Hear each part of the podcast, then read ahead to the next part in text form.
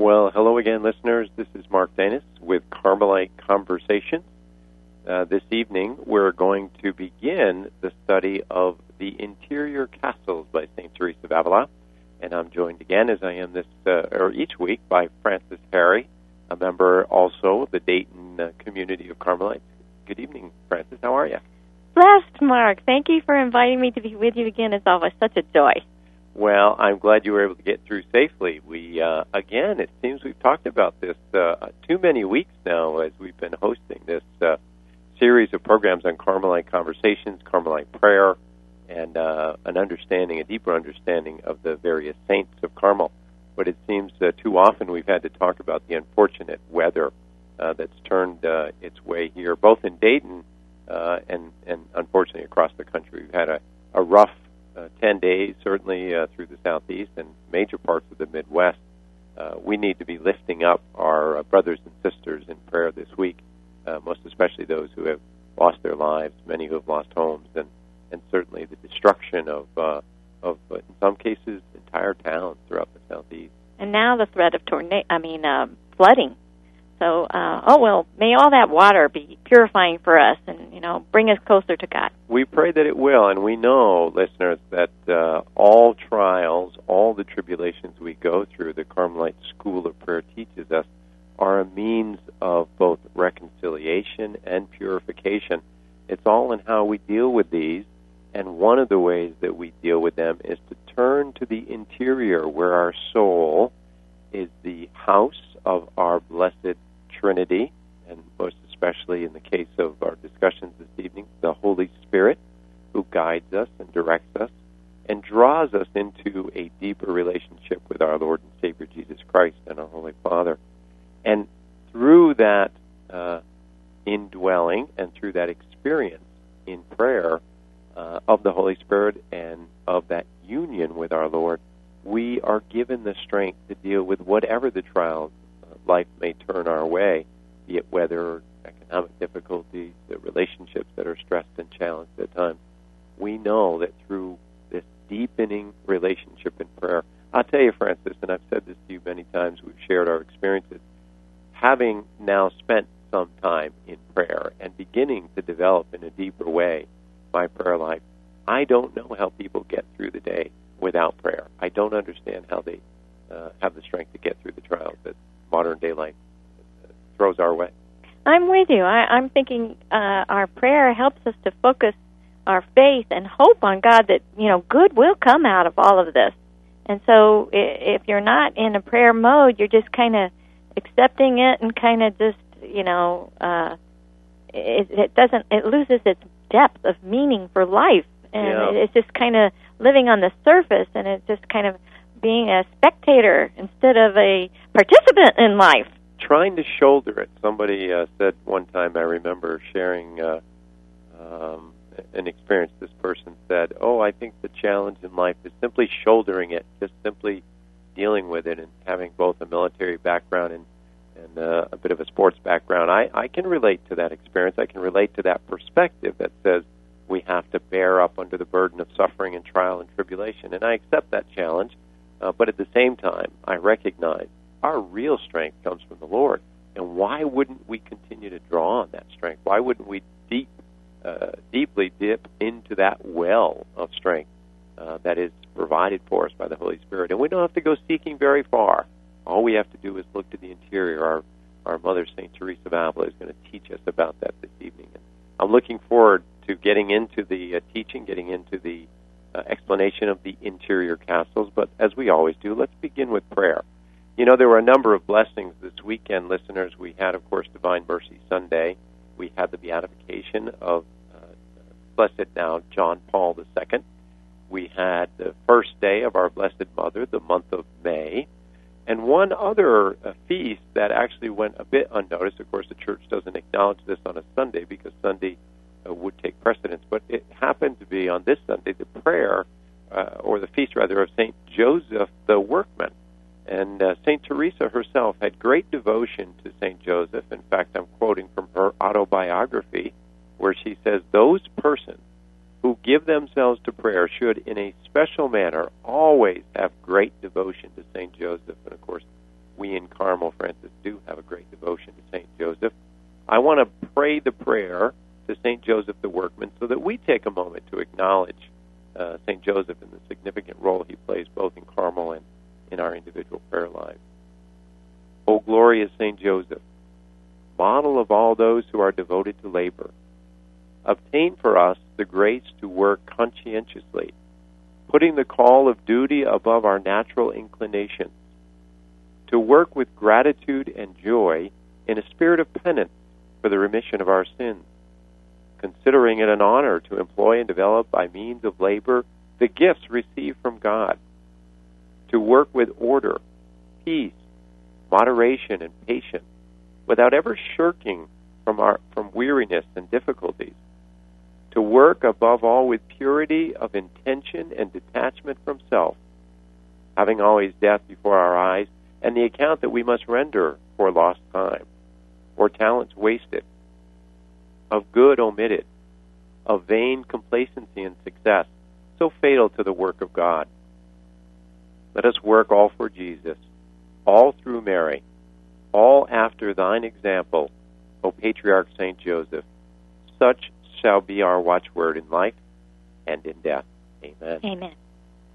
Francis, as we uh, just before actually we got on the air, we were having a brief discussion ourselves about the significance of the title that our mother chose of the interior castle and the significance of the imagery of the castle in prayer and in the message that she wanted to communicate in this book, which she, of course, wrote for her nuns, her sisters who were looking for guidance in prayer.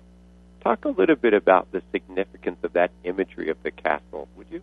Well, the castle, if you're thinking uh, in Teresa's day, uh, she's writing this in the late 1500s.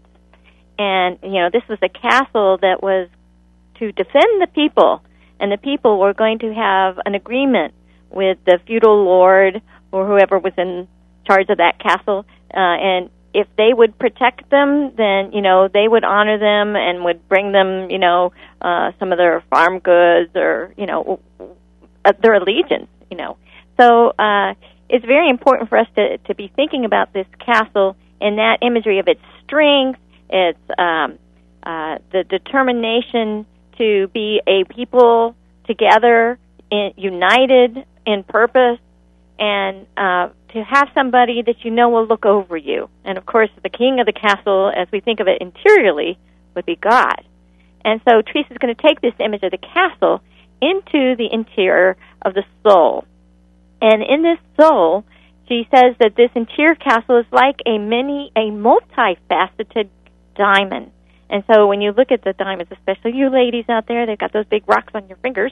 Um, you see those many facets, and the more facets, you know, uh, it gives all that dimension and beauty, and the light reflects in so many different ways. And yet, as we take that image and we see that as the soul, we can see the purity of it. And so Teresa's taken this image and saying God is in the center, and on the outside is the entry, just like the moat around the castle in in the days. And, and in that moat are the alligators and and things that prevent us from going across the drawbridge. She uses some remarkable imagery. We're going to get into a little bit of it here later in the discussion, the conversation. But she really does use some remarkable uh, imagery to express what challenges any individual face who begins to deepen their prayer life and works to. We've sp- spoken so much over the past weeks about this idea of entering in recollection. You uh, use the, the imagery of the turtle, which I think is very good. I've used the imagery of the threading of the needle and bringing all the faculties and senses together.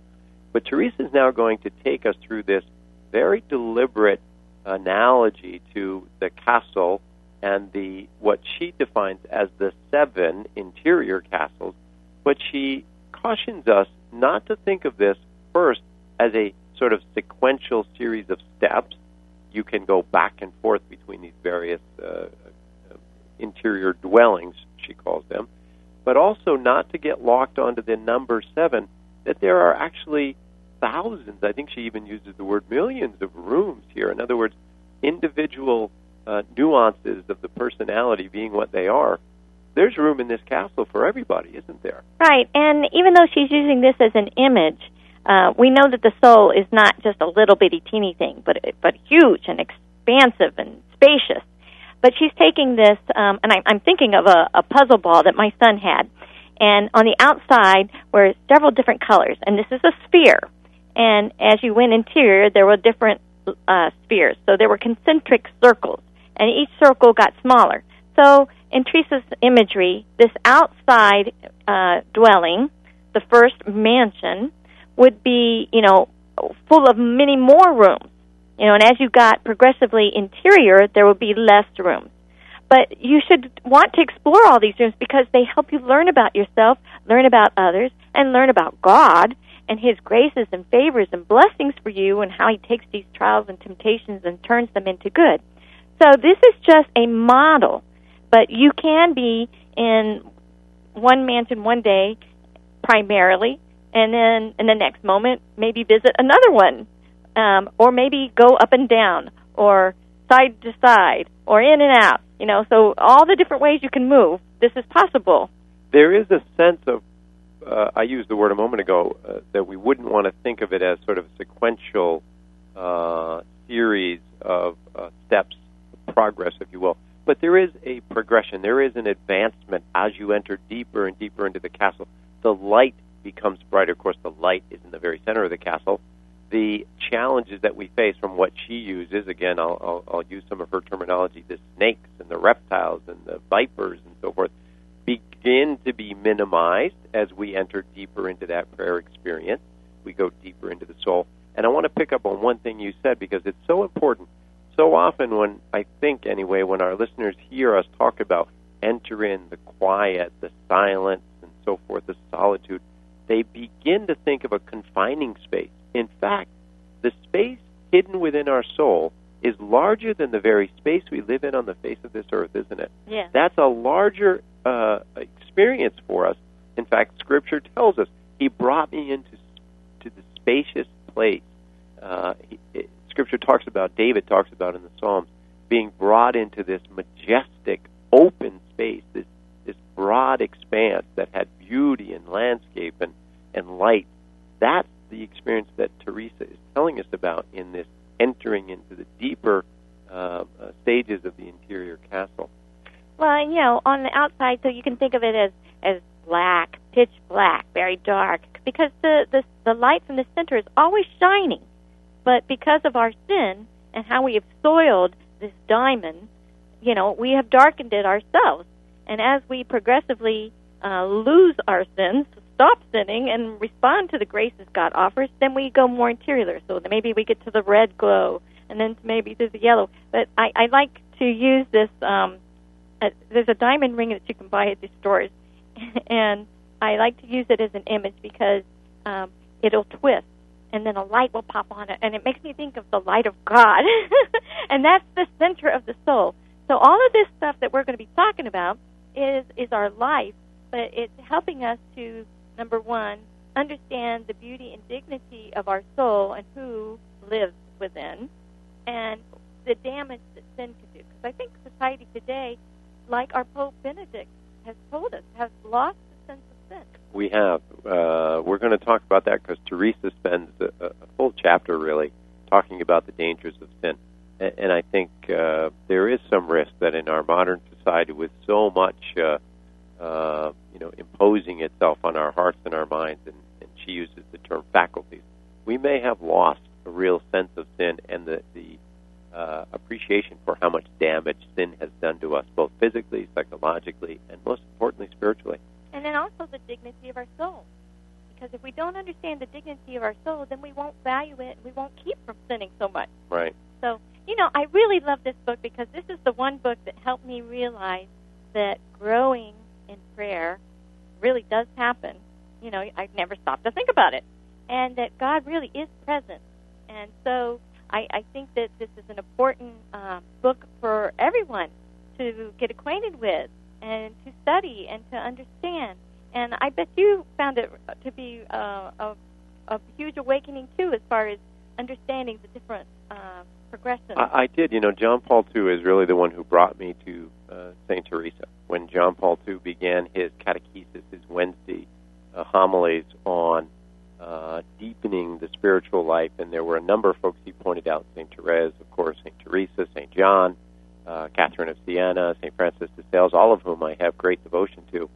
Uh, one of the things I remember him saying was the idea, uh, communicating the idea that there is the possibility of progress in prayer, and that was new to me. I didn't really understand that. I thought prayer was something you simply did with with a good deal of discipline and frequency, and it sustained you certainly. But this idea that you could make progress in prayer, uh, he uh, of course expressed very well, and he drew that directly from Teresa's writing. And I don't think about that very often in our own lives. I mean, we're so used to thinking about progressing in the job and progressing in school, but now let's think about listeners. Let's think about progressing within your soul. In our spiritual life. I want to remind our listeners you're listening to Radio Maria, a Christian voice in your home. We'd like to encourage you to participate in our conversation this evening. If you'd like to, our number is 1 866 333 6279. If you've got a question, if you've got something to share about your own experience in prayer, uh, something where you've either gained a victory or maybe there's a dry spot you've entered, uh, and as we get into these seven castles, Teresa's going to help us understand how some of that comes about. Uh, we'd very much like to have you participate in the conversation with us. And again, that number is 1 866 333 6279. Well, Francis, we could go on for a long time. I think talking about our appreciation for the text, perhaps we should get into the text. Uh, at, at, this point, I, I, I want to talk just briefly about something that Teresa says is very important for entry into this prayer experience, not the text per se, but as we begin prayer. She talks about the importance of obedience and the ability to stay on a path stems from our willingness to be obedient. Now, we must put this in context. She's, of course, writing to her sisters in the convent. What does this obedience mean to us? Let me offer the first response to my own question. Clearly, it means obedience to the magisterium and to the Catholic Church. I don't think anybody uh, would debate that. Uh, that is our call uh, in terms of our obedience to our faith. But we, as lay people, as secular people, for those out in our audience who are, I think, predominantly secular people, what what do we look to for obedience? Well, obviously the Ten Commandments, the Beatitudes, the evangelical counsels, uh, but I think more uh, to our own personal life, it would be to our spouses or to our bosses or to those who have authority over us, who, who have legal authority. So that would be policemen, firemen, government officials, uh, and and just people who have uh, any say over us. Now, we also know that we only obey when they have that rightful authority over the matter, and also that it is uh, not against, know, what we're taught in our faith. Yeah, I think that's important. This idea that if we get up every day, as I've said, I believe on this broadcast before, and we say to the Lord, "I commit my day to you, Lord. I, I uh, consecrate myself to your sacred heart, Blessed Mother. I consecrate myself to your immaculate heart." If we do that, and it doesn't have to be an elaborate prayer, it doesn't have to be a lengthy prayer, uh, but if we do it with sincerity, then we have to accept that everything that happens to us throughout the course of the day is in fact God's will for us. He's brought those circumstances, good, bad, or indifferent, into our life, and we have to accept them in love. As I uh, heard this weekend, in fact, we were participating, uh, my son Joshua and I, in a retreat, and, and the idea was expressed. You know, we take those circumstances of our life, whatever they may be, and we absorb them as God's will, and we simply love them. And if they're evil, we love them to death, literally. And the evil departs the world when we do that. It's an amazing gift that we've been given. One, I think, uh, as we reflect on John Paul II, that he taught us so well love in the face of everything, in the face of every obstacle. I had a great um, comment from Marianist priest who, who gave me this prayer. Jesus, take my left hand. Blessed Mother, take my right. St. Michael, lead the way, and St. Joseph, watch my back. Yeah. And then I added, and the Holy Spirit overshadow me. Very good company. But you know, Teresa brings up this obedience because um, she was ordered to write this book. And she didn't want to write this book because she'd already written um, The Way of Perfection. And yet the Way of Perfection was in the hands of the Inquisitors, right? Uh, Inquisition, sorry. And so uh, people don't have access to it. So the uh, her confessor uh, spiritual director is asking her to, you know, please write these things down about prayer because, you know, your nuns want to know them and they'll listen to you and women to women talk, you know, they'll be able to understand you. So out of obedience, she writes this book and she does it in only two months' time in the midst of great struggles. And she beseeches the Lord to um, speak for her and to come to her mind, uh, bring to her mind, you know, how he wants to present this. And so I feel that, you know, it was a very anointed work. And of course, with her being declared a doctor of the church, we know that to be so. Yeah, we have great, uh, great fruit that we can draw from uh, Saint Teresa of Avila. Certainly on prayer, uh, John Paul II referred to her as the master of prayer. I want to get into the uh, first uh, dwelling place that she talks about here, and we've discussed already the need for obedience. She talks about the um, significance of our current condition in the world. If we're someone who's perhaps not yet uh, begun a discipline, a form of prayer where we're consistently engaging, we Carmelites, uh, of course, that requires the, the divine office each morning and evening, uh, liturgy of the hours morning and evening, and uh, at least 30 minutes of mental prayer, daily mass as often as we can do it. Uh, so we have our obedience, if you will. But she talks about those who may just be entering this uh, particular uh, discipline and says, really, in, in many cases, we are blind, like the blind man in Scripture, and we're like the paralytic. We can't see the truths of our faith, we can't see the condition of our souls, and we are unable to move ourselves. Now, she does distinguish here, and this is important. Uh, she wants to draw a clear distinction between those who are capable of moving forward, capable of beginning uh, with some desire uh, to enter into prayer and holiness, and those who are uh, stuck mired, uh, embedded, if you will, in a state of mortal sin where they can't even move. And she draws the image uh, uh, of the condition she uses herself, of course, uh, though she refers to someone told me, as she does so often in her writing, to mask uh, uh, her uh, her uh, title and identity. But she she says someone told me about the grievous condition of the soul in mortal sin, and you almost get the sense in listening and reading her writings rather, that she couldn't quite bring herself to articulate much more than her own uh, trepidation at the condition of a state of, uh, of mortal sin. Fearful and dark uh, as it was. I, I just want to cover quickly because I think the Catechism calls on us to do this. Uh, the, uh, the the conditions for uh, our listeners, if you haven't been reminded of this for some time, and we don't want to spend a lot of time on it. The conditions for mortal sin, of course, are grievous matter, sufficient reflection, and full consent of the will.